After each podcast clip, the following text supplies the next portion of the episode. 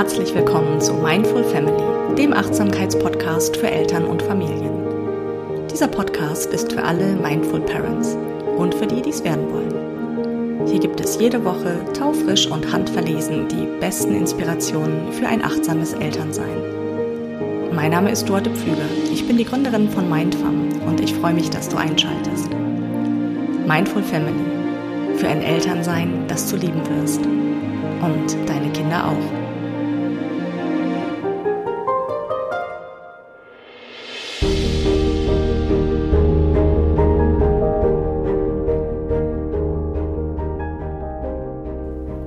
Hallo, ich grüße dich. Wie schön, dass du wieder einschaltest.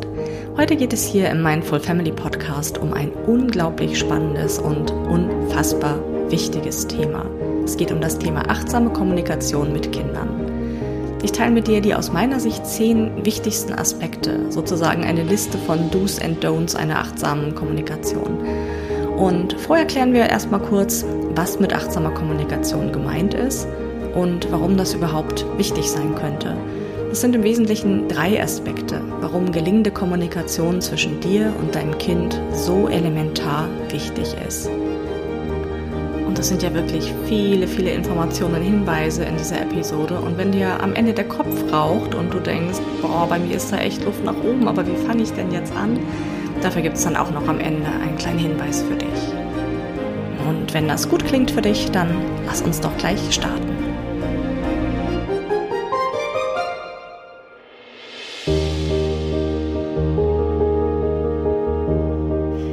Vielleicht zuerst mal, was mit achtsamer Kommunikation eigentlich gemeint ist. Vielleicht hast du schon mal irgendein Kommunikationsseminar besucht im Rahmen von irgendwelchen beruflichen Weiterbildungen oder so. Da geht es ganz häufig um die Frage, okay, was möchte ich gerne vermitteln und wie stelle ich sicher, dass das bei meinem Gegenüber so ankommt. Ne, da liegen so Kommunikationsmodelle zugrunde mit Sender und Empfänger und dem Kommunikationskanal und ob es da irgendwelche Störfaktoren gibt und so weiter. Das hat ganz häufig so einen strategischen Duktus, ne? Also wie komme ich an mein Ziel? Dann gibt es zum Beispiel so Kommunikationsprogramme wie die gewaltfreie Kommunikation, finde ich total wertvoll und wunderbar. Der Schwerpunkt liegt da allerdings auf Konfliktlösung. Ne? Im Grunde ist GFK, also gewaltfreie Kommunikation, ein Konfliktlösungsprogramm. Und wie gesagt, total sinnvoll und wichtig, denn natürlich ist es besonders anspruchsvoll und herausfordernd, in Konfliktsituationen eine gute Kommunikation zu kultivieren. Aber sowohl Konfliktlösung als auch die Frage, wie ich eine bestimmte Botschaft von A nach B bringe, das sind ja nur Teilaspekte von Kommunikation. Und in dem Ansatz der achtsamen Kommunikation, wie ich den vermittle, da geht es im Grunde darum, durch achtsame Kommunikation ein Umfeld, in diesem Fall Familie, mitzugestalten, in dem alle Beteiligten sich wohlfühlen, sich sicher fühlen, sich gesund entwickeln können. Und achtsame Kommunikation kann helfen, so einen Raum, so ein Feld zu kreieren. Und in diesem Sinne heißt achtsame Kommunikation zunächst mal, dass wir uns dafür entscheiden, uns einer Kommunikation zu befleißigen, in der sich die Haltungen der Achtsamkeit zum Ausdruck bringen. Wenn du dich über Haltung der Achtsamkeit ein bisschen mehr informieren willst, dann lege ich dir die ersten 2 Episoden dieses Podcasts ans Herz. Da habe ich da sehr ausführlich drüber gesprochen. Und hier vielleicht nur ganz kurz, es geht um so Qualitäten wie Offenheit, Mitgefühl für dich selbst und auch für andere. Es geht darum, vorurteilsfrei und ohne zu bewerten, seinem Gegenüber begegnen zu können. Und es geht natürlich um Präsenz, also um die Bereitschaft, mit 100% und ungeteilte Aufmerksamkeit anwesend zu sein in jedem einzelnen Kommunikationsakt. So, und wenn ich mich jetzt in jemanden reinversetze, der sich vielleicht jetzt noch nicht 100.000 Jahre beschäftigt mit Achtsamkeit und diesen ganzen Themen, dann weiß ich, dass das irgendwie schwammig klingt und dass man dann so denkt, so, hä, ja, okay, es klingt ja gut und schön, aber was heißt das denn konkret so? Und darum habe ich mich ja auch entschieden, diese Episode mal zu machen und das wirklich mal runterzubrechen auf diese 10 Aspekte einer achtsamen Kommunikation ganz konkret mit deinem Kind, um das einfach mal greifbarer zu machen, wie das dann aussehen kann. So, und jetzt schauen wir uns erstmal nochmal an, warum das überhaupt so wichtig ist und einfach um zu verstehen, dass das nicht irgendein Firlefanz ist, irgend so ein Nice-to-have-Add-on oder so etwas, sondern dass es wirklich ganz elementar wichtig ist. So, und das sind aus meiner Sicht 3 Aspekte, also darauf kann man es mal eindampfen, könnte man jetzt ganze Abhandlungen drüber machen, aber wir dämpfen das mal ein auf die 3 wichtigsten Aspekte. So, der erste Aspekt ist der Zusammenhang zwischen Kommunikation und Beziehung. Wenn du schon ein bisschen länger in meinem Umfeld bist oder mir folgst, dann weißt du, dass ich überhaupt kein Freund bin von irgendwelchen sogenannten Erziehungsprogrammen, Tools und Kniffen und Tricks und so weiter, die irgendwie zum Ziel haben, ja, so ein erwünschtes Verhalten beim Kind zu erzeugen oder irgendein Problemverhalten auszuschalten oder sonst irgendwas. Mir geht es in meiner Arbeit ganz basal darum, wirklich nährende Beziehungen zwischen den Menschen möglich zu machen, zwischen den Menschen in einer Familie, zwischen Eltern und ihren Kindern. Nährende Beziehungen, in denen sich die Kinder sicher fühlen, in denen sie wachsen können, sich ausprobieren können, etwas über sich und die Welt lernen und erfahren können. Und ein ganz wesentliches Element in Beziehung ist normal die Kommunikation. Also wie wir uns verständlich machen, wie wir unsere Bedürfnisse adressieren, ob wir uns gehört fühlen, ob wir uns gefühlt fühlen, ob wir das wagen können, uns zu zeigen mit allem, was wir sind. So, und dann ist es die Frage, gibt das die Basis unserer Kommunikationskultur in unserer Familie mit unserem Kind her? Und ich erlebe das immer wieder, dass das nicht per se jedem total präsent ist oder bewusst ist, dass wie wir mit unseren Kindern sprechen, enorme Auswirkungen hat auf unsere Beziehungen zu ihnen. Und noch mehr, das prägt auch maßgeblich das Selbstbild unserer Kinder, ihr Selbstgefühl, ihren Selbstwert. Und damit komme ich zum zweiten Punkt, warum dieses ganze Thema der achtsamen Kommunikation so elementar wichtig ist. So, und der zweite Punkt ist nämlich die Art und Weise, wie du mit deinem Kind sprichst. Das wird zu einer inneren Stimme in deinem Kind als Erwachsenen. Nochmal, ist ja so ein bisschen verschachtelt, ja. Die Art und Weise, wie du heute mit deinen Kindern sprichst, das wird zu einer inneren Stimme in deinem Kind als Erwachsenen. In der letzten Episode habe ich das ausführlicher erklärt, kannst du gerne nochmal reinhören. Da ging es um das Thema auch Elternintrojekt, das ist genau das. Habe ich das allerdings erklärt an deinem Beispiel. Ja, wenn du deine innere Stimme mal erforschst, dann wirst du feststellen, wenn du da auf Forschungsreise gehst, dass die Ursprungsorte dieser inneren Stimme in deiner eigenen Kindheit liegen. Das sind deine Elternintrojekte zum Teil und natürlich auch ein ganzes Inventar an Glaubenssätzen, mit dem wir herumlaufen. Und diese Glaubenssätze, das ist wie so eine Art Software, deine ganz individuelle und spezielle Software, mit der du herumläufst. Machen wir vielleicht nochmal ein kurzes Beispiel, ganz plakativ. Nehmen wir mal an, deine Eltern haben dir gesagt, deine Schwester ist ja viel hübscher als du. So, dann kann das in deinem Erwachsenenleben verschiedene Auswirkungen haben. Ne? Das also erstmal, ich kürze das jetzt echt extrem ab, dann hat sich da in dir ein Glaubenssatz formiert, meine Schwester ist hübscher als ich, das heißt, ich bin nicht hübsch. Und dann kann das verschiedene Ausprägungen haben in deinem Erwachsenenleben. Das kann sein, dass du dann einen totalen Kult um dein Äußeres machst und, keine Ahnung, in totalen Schminkhype verfällst oder weiß ich was. Es kann sein, dass du dich schämst für dein Äußeres und ein Problem dann zum Beispiel auch in körperlichen Beziehungen entwickelst. Es kann sein, dass du ein totales Neidthema hast mit anderen Frauen, also eine Stutenbissigkeit entwickelst und so weiter und so fort. So, und das ist nicht 1:1 kausal immer so, ja, dass man sagen kann, immer wenn in einer Kindheit Eltern so etwas sagen, dann passiert automatisch das im Erwachsenenleben. Aber das ist der Punkt, der wichtig ist. Es gibt da eben einen Zusammenhang. Und es gelingt auch nicht immer, das aufzuspüren. Ja? Also wenn du jetzt heute als Erwachsener dich damit beschäftigst und bei bestimmten Glaubenssätzen, die du findest, in der Vergangenheit schaust, dann kann es sein, dass du auf Gold stößt und einen Zusammenhang herstellen kannst und dann kann man das auch wunderbar auflösen. Kann auch sein, dass das nicht gelingt. Aber Fakt ist, es bestehen da halt Zusammenhänge.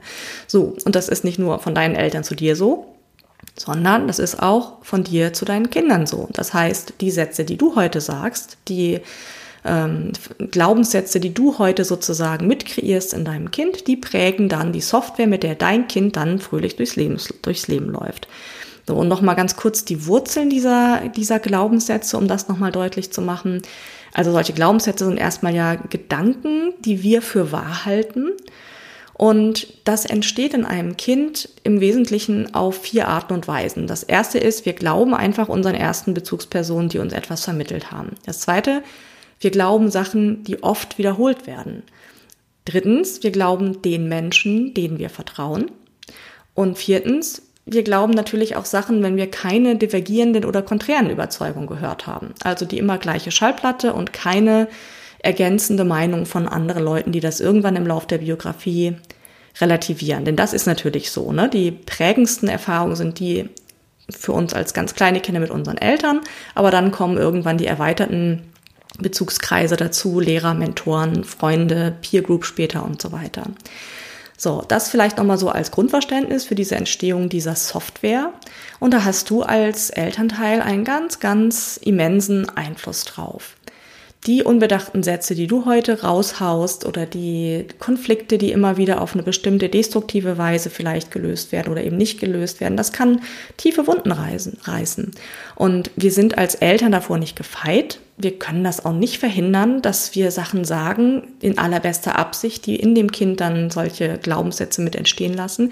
Aber wir können durch eine achtsame Kommunikation Sorge dafür tragen, dass das nicht zu oft vorkommt, so wenig wie möglich und dass es eine gewisse Bewusstheit in uns gibt. Also erstmal ist es schon ein Schritt darum zu wissen, dass es diese Zusammenhänge gibt, dass deine Kommunikation mit deinem Kind da einen Einfluss drauf hat.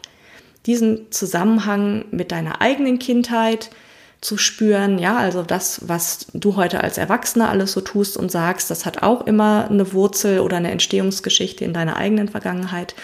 Und das ist eben genauso auch in deiner Beziehung zu deinem Kind. Und der dritte Punkt, warum aus meiner Sicht eine achtsame Kommunikation unglaublich wichtig ist: Wenn Kommunikation dauerhaft nicht gut gelingt, dann führt das unweigerlich zu dysfunktionalen Beziehungen, also zu nicht so tollen Beziehungen, nicht nährenden Beziehungen, das, was ich im ersten Punkt da mit den Beziehungen erklärt habe. Das ist entwicklungsschädigend für deine Kinder und führt zu extrem viel Stress natürlich auch für dich. Und, das ist eben jetzt dieser dritte Punkt, das sorgt für eine hohe Konflikthaftigkeit. Denn Kinder haben Grundbedürfnisse und wenn sie in der Erfüllung dieser Grundbedürfnisse wiederholt und dauerhaft frustriert werden, dann werden sie alle möglichen Symptome und Verhaltensweisen entwickeln, um auf ihre Art SOS zu funken, so kann man das vielleicht nennen. So, hey, mir geht's nicht gut, ich brauche was anderes. Und das äußert sich dann zum Beispiel in Wutausbrüchen oder in einem destruktiven Verhalten oder in Geschwisterrivalitäten oder in Störverhalten in der Schule oder in körperlichen Symptomen, weiß der Geier was. Auf jeden Fall ist das auch ein Zusammenhang, von dem es auch einfach gut ist, darum zu wissen. Wenn Grundbedürfnisse eines Kindes dauerhaft frustriert werden, dann wird das Kind seinen Weg finden, SOS zu funken.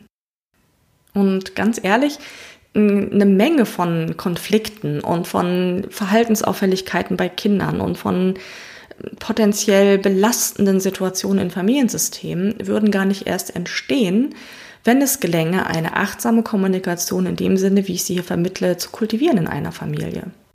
So, das sind also die drei Aspekte, warum achtsame Kommunikation aus meiner Sicht so elementar wichtig ist. Erstens, stärkt die Beziehungen innerhalb der Familie. Zweitens, das wirkt sich positiv aus auf die innere Software, die in deinem Kind entsteht, also Glaubenssätze und so, ne? Und drittens, es reduziert Familienstress und hilft, Konfliktsituationen besser zu bewältigen oder sogar zu vermeiden. Außerdem, das jetzt nochmal in Klammern, hat achtsame Kommunikation auch einen riesigen Einfluss auf die Entwicklung des kindlichen Gehirns. Das ist mega spannend, da beschäftige ich mich gerade ziemlich intensiv mit.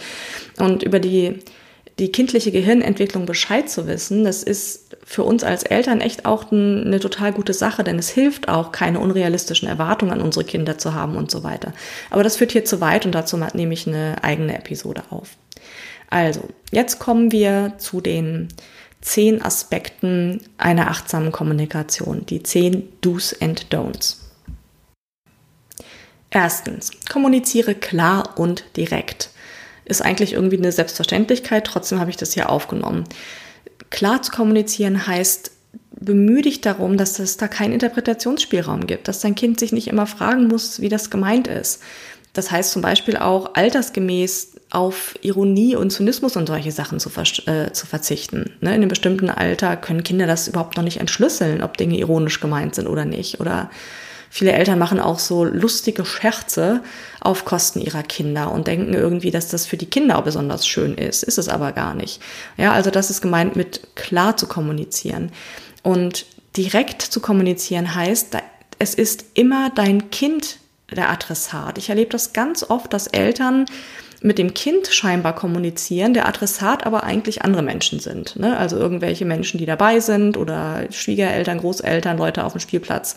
Kennst du bestimmt so Situationen, ne? Dass der Vater erhebt die Stimme und sagt irgendwas zu seiner Tochter und eigentlich ist der Adressat aber nicht das Kind, sondern ist die Spielplatzgemeinde. Also bemühe dich darum, wirklich radikal, wenn du mit deinem Kind kommunizierst, dann zu deinem Kind zu sprechen. Dein Kind ist der Adressat. No matter what, ganz egal, wer da noch alles drumherum steht. Und das bedeutet auch, sich mit so einer ganz basalen Empathiefähigkeit zu verbinden und wirklich auch in Kontakt zu gehen mit dem eigenen Kind. Also auch in einer Kommunikationssituation das in sich wachzurufen, diese Bereitschaft, in einen intensiven Kontakt mit dem Kind zu gehen und wirklich das Kind zu meinen mit dem, was du zu dem Kind sagst. Zweitens, kommuniziere immer authentisch. Kinder spüren, wenn du was sagst und das nicht dem entspricht, was in dir gerade vor sich geht oder was du wirklich meinst. Das heißt, wenn da keine Kohärenz vorhanden ist. So ein Widerspruch zwischen verbaler und nonverbaler Kommunikation, das gibt's ja auch oft, ne, dass du was sagst und auf der Tonspur aber irgendwie was anderes rauskommt als das, was du nonverbal kommunizierst, also durch deine Körpersprache, durch deine Mimik und deine Gestik. Und Kinder sind da ganz sensibel dafür, das verunsichert sie ganz, ganz stark. Und wenn du nicht authentisch kommunizierst und den Kindern andere Sachen sagst, zum Beispiel als das, was du gerade fühlst, dann schwächst du damit den Instinkt deiner Kinder. Ja, das ist wichtig, das zu wissen. Unsere Bedürfnisse, Gefühle, Meinungen und Forderungen müssen wir so authentisch wie möglich zum Ausdruck bringen, denn sonst schwächen wir die Instinkte unserer Kinder. Ich mache mal ein ganz konkretes Beispiel. Du hast Streit vielleicht mit deinem Partner, mit dem Papa deines Kindes vielleicht und sitzt jetzt irgendwo in deinem Zimmer und hast geweint oder weinst gerade und dann kommt das Kind und du möchtest nicht das Kind in Sorge versetzen oder ja, dass es das mitkriegt, dass du gerade so traurig bist. Das Kind steht in der Tür und fragt, was hast du denn, Mama? Und dann erzählst du dem Kind irgendeine Story, ja, die Mama hat was ins Auge bekommen oder so, ja. Dann spürt das Kind auch atmosphärisch und auch über diese Resonanzbeziehung, die zwischen dir und dem Kind besteht, dass da gerade was ganz anderes im Busch ist, kriegt aber von dir, der Mama, der tollen Autorität, die du ja auch für dein Kind bist, eine andere Botschaft präsentiert. Und dann entsteht in dem Kind diese Verunsicherung und dieser Zweifel. Und es fängt an, seinen eigenen Instinkten dann nicht mehr zu trauen. Drittens, sei zu 100% anwesend, so oft wie möglich, im Kontakt, in der Kommunikation mit deinem Kind.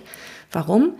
Wenn Kinder häufig oder wieder und wieder die Erfahrung machen, dass sie Kontakt versuchen, mit dir aufzunehmen und du nur so halb anwesend bist im Kontakt, dann leiten sie davon ab, dass mit ihnen was nicht in Ordnung ist, dass sie nicht wichtig genug sind, dass das Telefon oder der Computer oder die Freunde oder was auch immer wichtiger ist.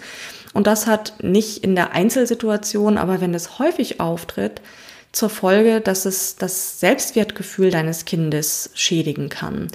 Und das bedeutet, dass du einen Weg finden musst, egal wie busy dein Leben ist, Situationen zu kreieren, in denen dein Kind 100%ig deine Aufmerksamkeit hat. Der Klassiker ist, dein Kind hat ein Bild gemalt und du bist gerade irgendwie busy am Schreibtisch oder weiß ich nicht, machst irgendwas. Dein Kind kommt zu dir und will dir nun also das 4.300.000. Bild zeigen und dann sagst du, ach, das ist aber hübsch und wirfst aber nur so einen flüchtigen Blick drauf. Ne, das ist für das Kind eine frustrierende Erfahrung, denn wenn das Kind mit einem Bild zu dir kommt, dann willst du ja was zeigen davon, wer es ist und wie es sich gerade entwickelt. Ja, das ist ja eine Kontaktaufnahme mit so einem Aspekt von Selbstoffenbarung. Oder wenn du Gute-Nacht-Geschichten vorliest und während du vorliest, drüber nachdenkst, was du am nächsten Tag noch alles zu erledigen hast. Ja, das spüren Kinder auch. Das bringt Kinder in Bedrängnis. Das kann die richtig in Not versetzen innerlich, wenn die spüren, dass du da sitzt und eigentlich gerne woanders wärst. Ja, das bedeutet, egal wie turbulent dein Leben ist, egal wie busy du bist, egal wie viele Termine du hast, wenn du es ernst meinst, mit einer achtsamen Kommunikation, die ein entwicklungsförderliches Feld kreiert, dann darfst du da wirklich schauen, wie du das möglich machst, dass du Momente der totalen Präsenz mit deinem Kind teilst. Ne, eine Lösung kann sein, wenn das Kind mit dem Bild kommt, dass du sagst, hier, ich möchte jetzt gerne noch hier kurz was zu Ende machen, ich möchte gerne mit voller Aufmerksamkeit bei dir sein, ich bin gleich fertig und dann schauen wir zusammen ein Bild an. Das ist zwar auch eine Frustration für das Kind, ja, was in so einem spontanen Ausbruch von Mitteilungsfreude dir das Bild zeigen möchte, das ist aber immer noch besser, als wenn du es dir anguckst und halbherzig irgendeinen Kommentar abgibst. 4. Gehe auf Empfang. Und das bedeutet, den Sendemodus, in dem wir ganz häufig sind, zu verlassen und wirklich innerlich den Raum zu öffnen, total auf Empfang zu gehen. Wir sind also einfach naturbedingt, weil das auch unsere Rolle von uns erfordert, ganz häufig in dem Modus, Dinge zu besprechen, mitzuteilen, zu organisieren, in so einem Sendemodus. Das sind wir aber übrigens auch in Gesprächen oder Konflikten, zum Beispiel auch mit Freunden oder mit unserem Partner. Ja, du kannst dich ja mal beobachten, wenn dein Gegenüber was sagt, dann bist du in der Regel schon damit beschäftigt zu überlegen, was du jetzt als nächstes erwidern kannst. Das führt häufig auch zu einem viel zu schnellen Gesprächstempo, wo überhaupt niemand mehr in der Lage ist, wirklich wahrzunehmen und zu hören erstmal, was der andere eigentlich gesagt hat. Deswegen ist das mein 4. Hinweis. Gehe auf Empfang, lerne auf Empfang zu gehen. Ich weiß noch, meine Mutter hat meinem Bruder und mir ganz viel vorgelesen, das fand ich auch immer ganz wunderbar. Und eines der Bücher, was ich auch wirklich sehr geliebt habe, war Momo von Michael Ende. Und da wird Momo auch so beschrieben als jemand, der unglaublich viel Zeit hat und es wird auch so beschrieben, dass sie zuhören konnte wie kein anderer. Und richtig zuhören können nur ganz wenige Menschen, heißt es auch in dem Buch. Und das ist so ein bisschen der Aspekt, also wie oft wird das Zuhören von unseren eigenen Ideen überlagert, von unseren eigenen Wünschen, Vorstellungen und Erfahrungen, die wir immer gleich in Relation setzen. Und in der achtsamen Kommunikation, das ist so ein Aspekt, hören wir auf tiefe Weise zu, also wirklich mit so einer inneren Haltung eines wohlwollenden, offenen Interesses. So als könntest du mit der ganzen Fläche deiner eigenen Seele an die Seele deines Kindes heranfühlen. Das klingt jetzt vielleicht furchtbar pathetisch, aber versuch mal mit diesem Bild in Kontakt zu gehen. Ja? Das bedeutet, dass du dich innerlich ganz leer machst, dass das ganze Gesprächstempo sich verlangsamt, was für Kinder sowieso ein Segen ist, weil das insgesamt der Alltag, dem Kinder in unserer Zeit ausgesetzt sind, viel zu schnell getaktet ist, das nur mal so am Rande. Das heißt, das Gesprächstempo wird verlangsamt und du öffnest einen Raum, wenn dir das gelingt, in dem das Kind Zutrauen fassen kann, dass es in seinem Tempo jetzt Dinge von sich offenbaren kann. Das ist eine Einladung für das Kind, von sich zu erzählen, und zwar eine viel kraftvollere Einladung als dieses Stereotype und wie war es denn heute und erzähl doch mal, wie war es denn auf dem Kindergeburtstag. Das ist für Kinder häufig eher invasiv und also macht eher keine Lust darauf zu erzählen, aber wirklich Einladung zu sein und Erlaubnis zu sein und Bereitschaft zu sein, ganz und gar zuzuhören. Das ist eine wirkliche Einladung für das Kind, Erinnerungen und Geschichten zu erzählen, Erlebnisse zu verarbeiten. Und wichtig ist hierbei aber auch wieder der Aspekt des vorurteilsfreien Zuhörens, also ohne zu bewerten, ohne innerlich da die Urteile zu haben. Denn wenn dein Kind dir etwas von sich zeigt oder erzählt und dann mit deinen Wertungen überhäuft wird und sei es nur ein genervtes Augenrollen oder irgendeine spöttische Bemerkung, dann wird es aufhören, sich dir zu zeigen. Das ist ganz wichtig, diesen Raum, wenn du den öffnest, frei zu halten von Wertungen und Ansichten.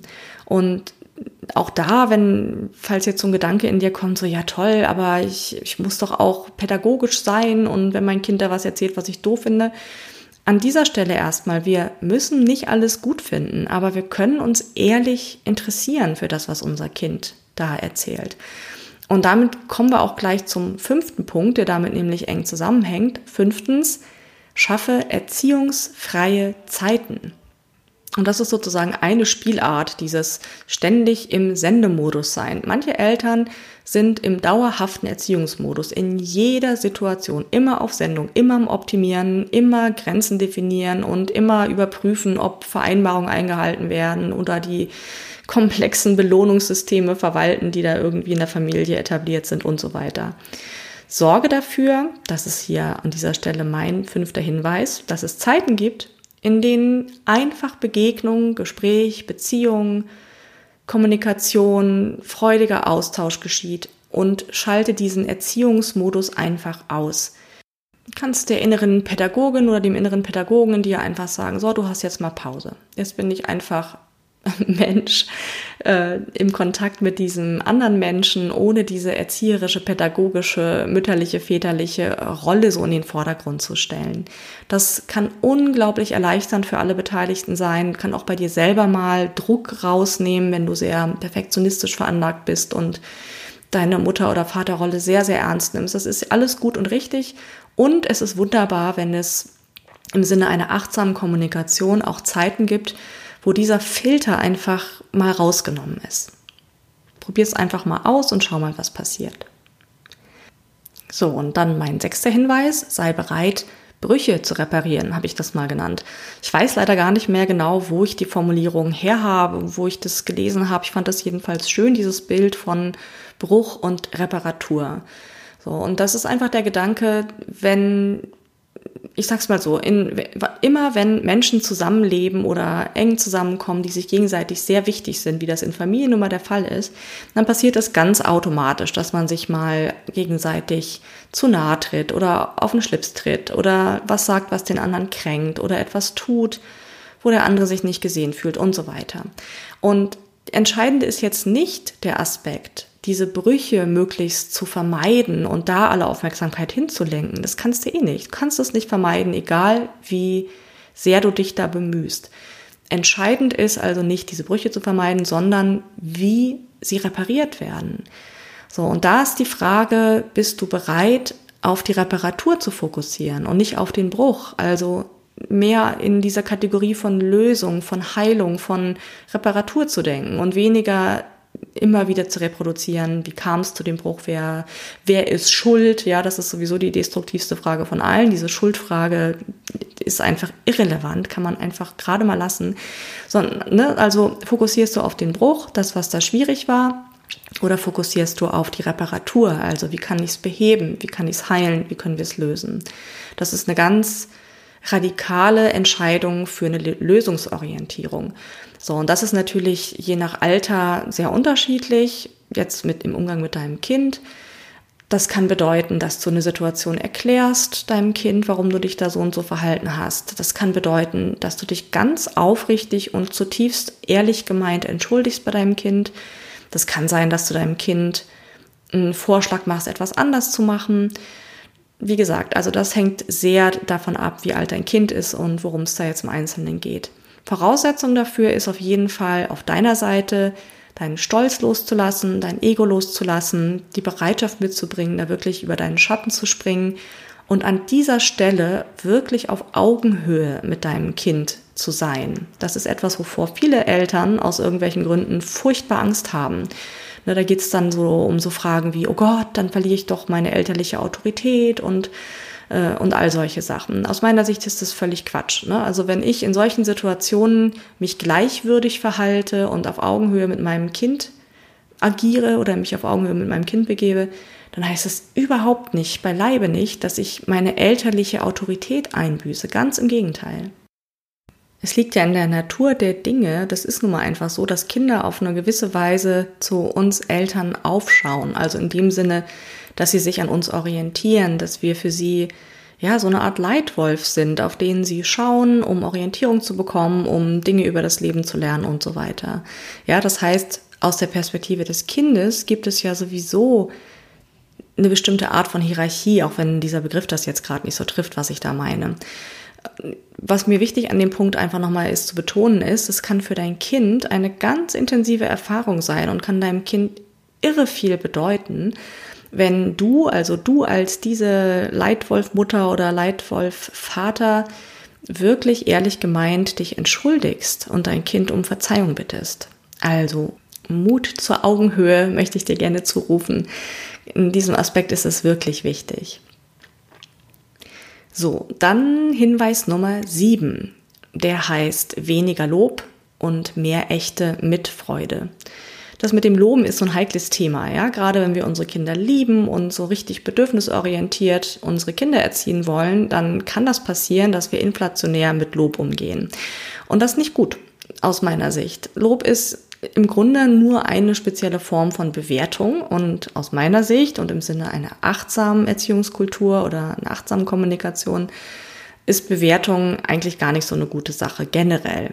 Ein Kind, was sich ständig und permanent bewertet fühlt und vielleicht sogar dann auch eine Angst vor einer Bewertung entwickelt oder Vorbehalte, es kann sich nicht so frei entwickeln. Das ist eine ganz einfache Sache. So, und Lob, wie gesagt, ist also eine Form von Bewertung, setzt eine Hierarchie voraus, logischerweise. Also jemand, der einen anderen lobt, stellt sich dadurch auch über den anderen, muss man auch ganz klar wissen.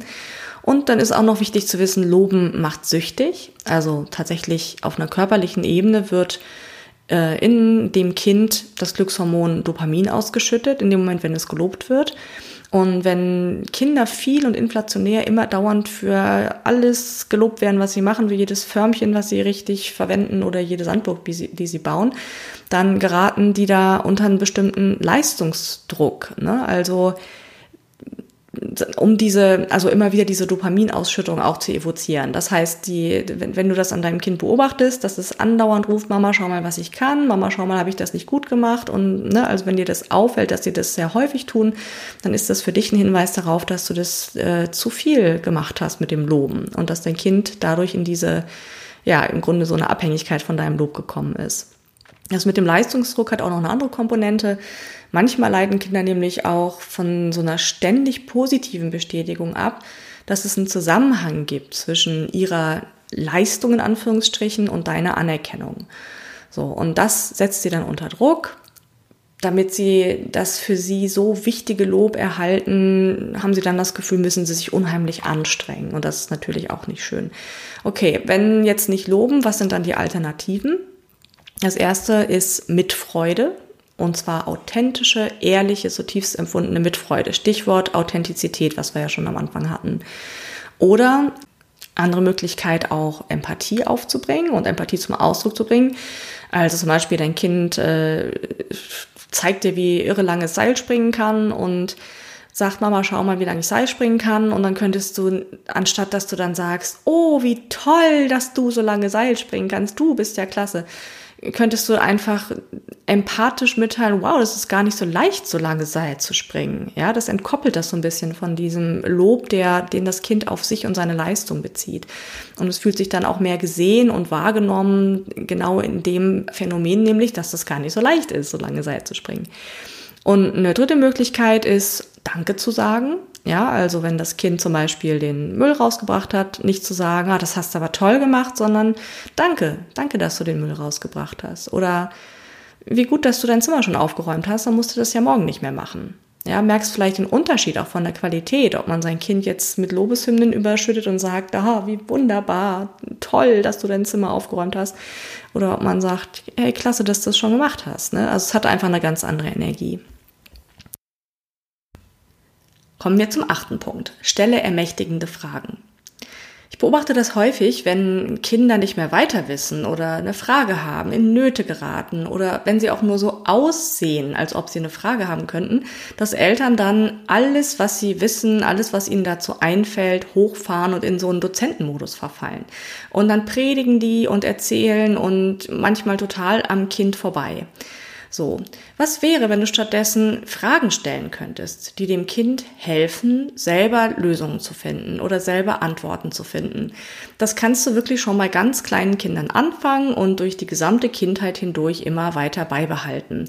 Das schult, wie gesagt, das Urteilsvermögen und stärkt natürlich auch die Selbstwirksamkeitserwartung deines Kindes. Ja, wenn das ein paar Mal die Erfahrung macht, hey, mit so ein paar kleinen Hints und Tipps und guten Fragen finde ich selber eine Lösung für das, was gerade ansteht, dann fühlt das Kind sich selbstwirksam. Ja, er macht dann die Erfahrung, hey, ich habe einen Einfluss und ich kann Dinge selber regeln. Steigert total den Selbstwert auch.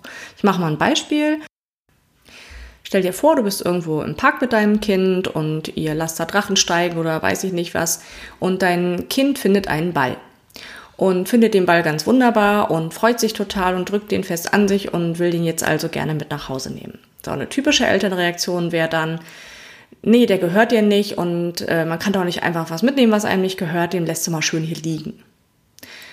So, dann hast du im Grunde schon eine Wertung vorgenommen, hast das Ergebnis vorweggenommen und hast eine Handlungsanweisung gegeben. Was wäre, wenn du in so einem Moment stattdessen Fragen stellen könntest und könntest dein Kind fragen, sag mal, weißt du, ich kann das verstehen, dass du den gerne mitnehmen möchtest, ist ja auch echt ein schöner Ball, aber was ist denn, wenn ein anderes Kind den vielleicht einfach nur hier vergessen hat und vielleicht gleich wiederkommt und den sucht?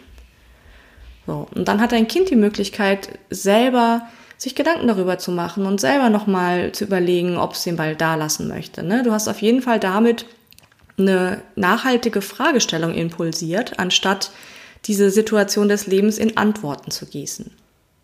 Und so ein bisschen hast du dann eher so eine Rolle wie der Kapitän, der auf Deck steht und den Horizont sieht und weiß, dass da hinten die Insel ist oder der Eisberg kommt oder sowas. Und aus dieser Position des Kapitäns heraus kannst du dann Hinweise geben und deinem Kind Fragen stellen, damit es selber lernen kann, Lösungen zu finden.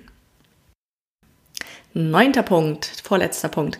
Choose your battles wisely. Wähle weise, in welche Konflikte du dich wirklich hineinbegeben willst. Nicht alles zum Thema machen. Nicht auf jeden motzigen Kommentar deines vorpubertären Kindes anspringen, wie der Rauhaardackel auf dem Postboten. Und wenn du das an dir beobachtest, dass du dich kampfeslustig in jeder Auseinandersetzung mit deinem Kind stürzt oder dass du heftig reagierst, emotional heftig reagierst, wenn dein Kind aus deiner Sicht frech ist oder grenzüberschreitend mit dir kommuniziert, dann ist das vielleicht ein guter Moment, dein inneres Standing mal zu überprüfen. Wie machst du das? Erinnere dich mal an den Anfang, was ich da erzählt habe über Glaubenssätze und Elternintrojekte. Das würde jetzt bedeuten, dass du bei dir selber schaust so, und dich einfach fragst, okay, wie war das in meiner Kindheit? Wie haben meine Eltern sich mir gegenüber verhalten, wenn ich motzig oder frech war? Wie haben deine Eltern ihre Autorität ausgeübt? Ja, vielleicht haben die so Sachen gesagt wie, so redest du nicht mit einem Vater oder so etwas, ja? Und dann hast du dich vielleicht als Kind da wütend gefühlt, dass du so einen Satz von deinen Eltern zu hören kriegst. Und dann kann das sein, dass du heute als Erwachsener oder als Erwachsene im Umgang mit deinem Kind genau mit dieser Situation sozusagen in den Ring steigst und dann eben wütend reagierst und vielleicht viel wütender, als es die Situation eigentlich erforderlich macht. Und das kann wirklich ganz viel zu einem besseren Familienklima tatsächlich beitragen, wenn es dir gelingt, in solchen Situationen einfach auch mal gelassen zu bleiben und dich nicht in jeden Sturm reinziehen zu lassen und dich nicht immer aufgerufen zu fühlen, da jetzt irgendwas Wichtiges dazu zu sagen oder Recht haben zu wollen. Das ist auch so ein Thema, womit auch viele Eltern einfach zu tun haben, dass sie das Gefühl haben, sie müssten dann Recht behalten oder ihre Autorität verteidigen oder was auch immer. Also erlaube dir einfach immer mal wieder auch, wenn so eine konflikthafte Stimmung heraufzieht, ganz bewusst zu wählen, das durchzulassen. So als könntest du ein Stück zur Seite treten oder ja, wie so eine Mauer, die man runterfährt oder so und das einfach ja, durchlassen. Was, wenn du nichts damit machen müsstest in dem Moment? Und das klingt jetzt vielleicht leichter gesagt als getan. Und ich weiß auch, dass das nicht immer so leicht ist, wenn das so richtig massiv auch kommt von deinen Kindern und dass die Sachen sagen, die dich vielleicht wirklich triggern und verletzen an irgendeiner Stelle. Da braucht es dann eine gehörige Portion Standing und ja, auch so die Bereitschaft und die Fähigkeit, das voll zu empfangen, voll anzunehmen. Und wenn dein Kind zum Beispiel sagt, du bist die allerbescheuertste Mama aller bescheuerten Mamas, weil du ihm irgendwas nicht erlaubst, dann sozusagen die Bereitschaft zu haben, das voll und ganz zu empfangen und zu sagen, ja, dann bin ich jetzt gerade die bescheuertste aller bescheuerten Mamas. So, und du darfst trotzdem jetzt hier noch die 4. Kugel Schokoladeneis essen, weil du einen Bauchweh kriegst.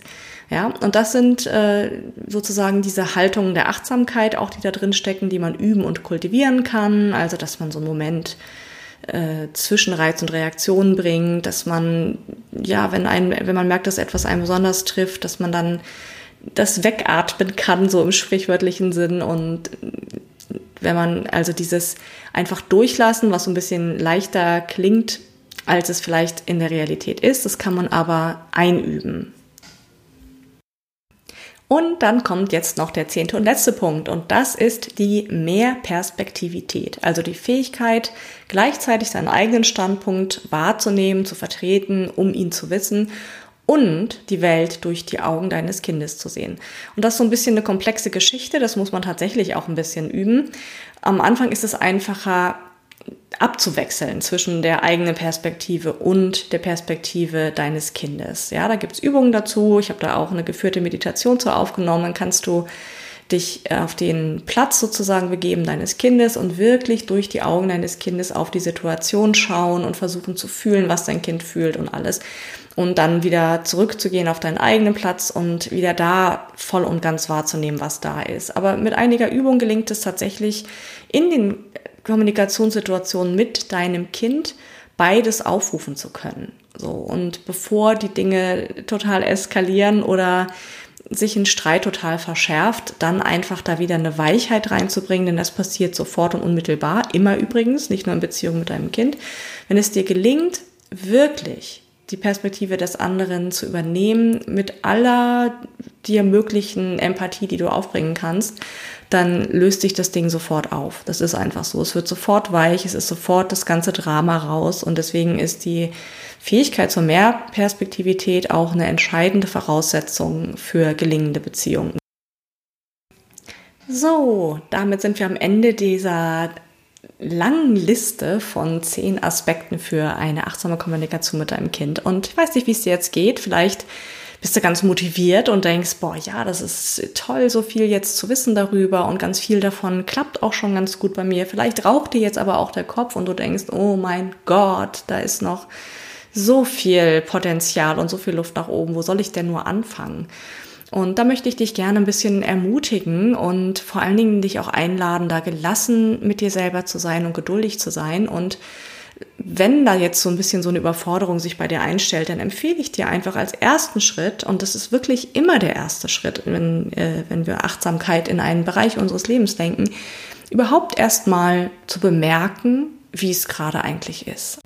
Das kannst du wie zu so einem kleinen Forschungsprojekt machen und das kann zum Beispiel bedeuten, dass du dich mal fragst, wie ist es denn eigentlich um meine eigene innere Stimme bestellt? Wer spricht denn da mit mir? Und was ist das für ein Grundton meiner eigenen inneren Stimme? Ne? Das Stichwort Elternintrojekt, was ja auch eine Rolle spielt für deine Kommunikation mit deinem Kind.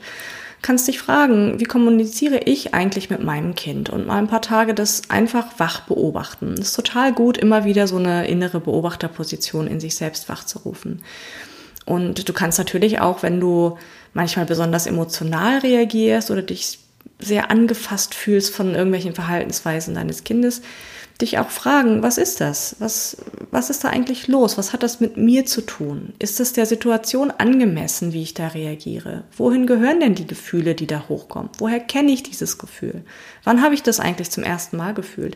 Und dich so ein bisschen auf Entdeckungsreise machen. Und vielleicht hast du auch Lust, deine Kindheit mal vorzukramen und da mal so ein bisschen drin herumzutapsen und zu schauen, okay, wie war das für mich als Kind im Umgang mit meinen Eltern zu diesen Themen? Also, der erste Schritt ist immer Bewusstheit da reinbringen, eine kleine Weile erstmal erforschen, wie die Dinge gerade sind und bemerken, was gerade ist und von da aus kann man dann weiterschauen. So, und dann würde ich dich gerne abschließend noch dazu einladen, sofern du das nicht schon getan hast, dich einzutragen für die Mindful Family Impulse. Die kommen einmal wöchentlich, immer montags, direkt in dein Postfach. Schöne Impulse, Inspirationen. Und ich komme deswegen jetzt drauf, weil ich gerade zu diesem Thema eine ganz schöne Übung aufgenommen habe als Video und die mit den Mindful Family Impulsen dann am kommenden Montag verschicke. Und wenn du auch gerne solche Impulse geschickt bekommen möchtest, dann trag dich doch ein unter www.mindfam.de/e-mails. Verlinke ich aber auch nochmal in den Shownotes. So, dann sind wir jetzt mit dieser Episode am Ende. Ich danke dir von Herzen fürs Zuhören. Das war ja wirklich viel Input heute und ich hoffe, dass da die eine oder andere Inspiration für dich dabei war. Wenn dir die Episode gefallen hat, dann hinterlass doch gerne einen Kommentar oder eine Bewertung, da freue ich mich von Herzen. Ansonsten hören wir uns dann, wenn du magst, in der nächsten Woche wieder.